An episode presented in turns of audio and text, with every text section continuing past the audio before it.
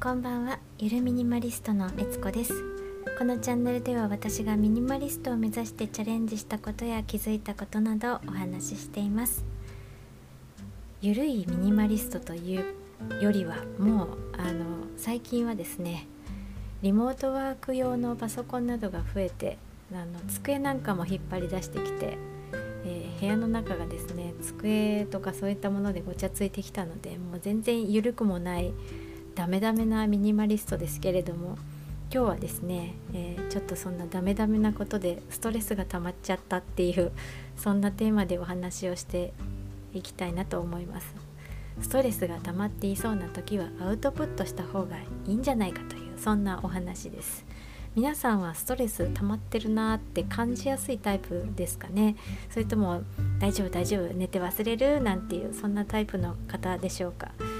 私はですねどっちかっていうとこう溜め込むタイプですね。ストレス溜まってなんかいないぞと。私は寝て忘れるタイプなんだから大丈夫だって思ってしまうタイプなんですけれどもあの会社からあのパソコン類をね、まあ、モニターとかを借りて帰ってきて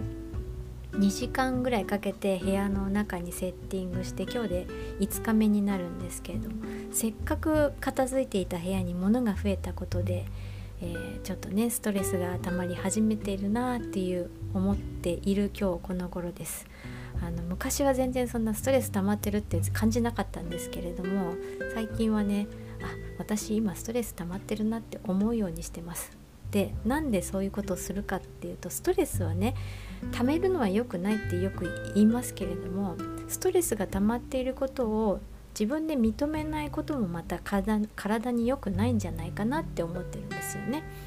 まあ、例えば部屋の中に物がいっぱいあってああ片付けなくっちゃって思って、まあ、なんとか体が動けているうち、えー、気持ちが動いているうちはいいんですけれど物がいっぱいになりすぎたりあとはあのやるべきことが増えすぎちゃったりして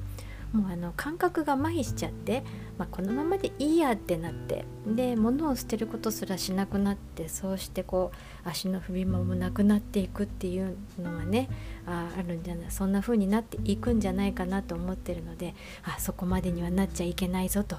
いうふうに思ってるんですよね。ま、あの私の今の部屋は足の踏み場もないほど散らかっているわけではないしまあ、昔の自分の部屋のごちゃつきに比べたら今全然片付いてる方なんですけれどもでもあの一度ね片付いた部屋を経験してしまうとなんだかあのとってもね今の状態が散らかっているように見えてしまって今それがねなんかすごいストレスだなというふうに感じてます。あの一回ねその部屋の85%くらいを白が白い色が占めていたのに今は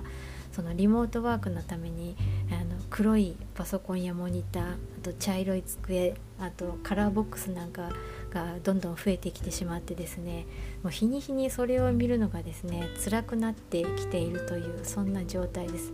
あの振り向けばなんかね布団があるとかね仕事中にこうねちょっと休憩してこう部屋の中を立ち上がるとこう布団が見えるとそれだけでこうモードがねあの仕事モードなんだかお休みモードなんだかっていうのはこう頭の中であのごっちゃになってしまってその辺もなんかちょっとストレス感じてんのかななんていうふうに思ってます。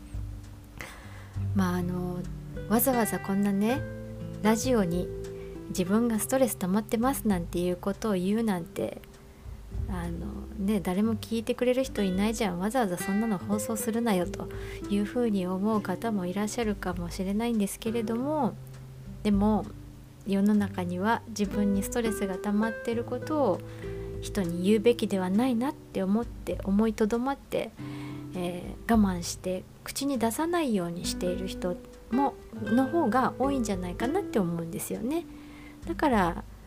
ね、3日も経たないうちに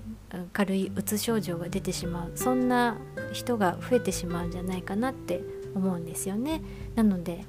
自分の中で何かモヤモヤするものがあるという方はねあの自分でストレスが溜まってるっていうことを誰かに言って愚痴っぽくなっちゃいけないって思って抑え込んでいる方は私の,、ね、のようにねあの私も以前そういう風なタイプだったのであのちゃんとアウトプットした方がいいんじゃないかなって思います。はい 今日はですねあということで、まあ、ストレス溜まってたらちゃんとそういう時はアウトプットをしようというお話でございました。もうすいません愚痴を言いました。今日は、えー、今日はそんな愚痴を言うだけの話になってしまって申し訳ございませんが最後まで聞いてくださってありがとうございます、えー、というわけでですね今日はあのストレスのお話でございました。はい、えー、それでは今日はこの辺でゆるミニマリストのえつこでした。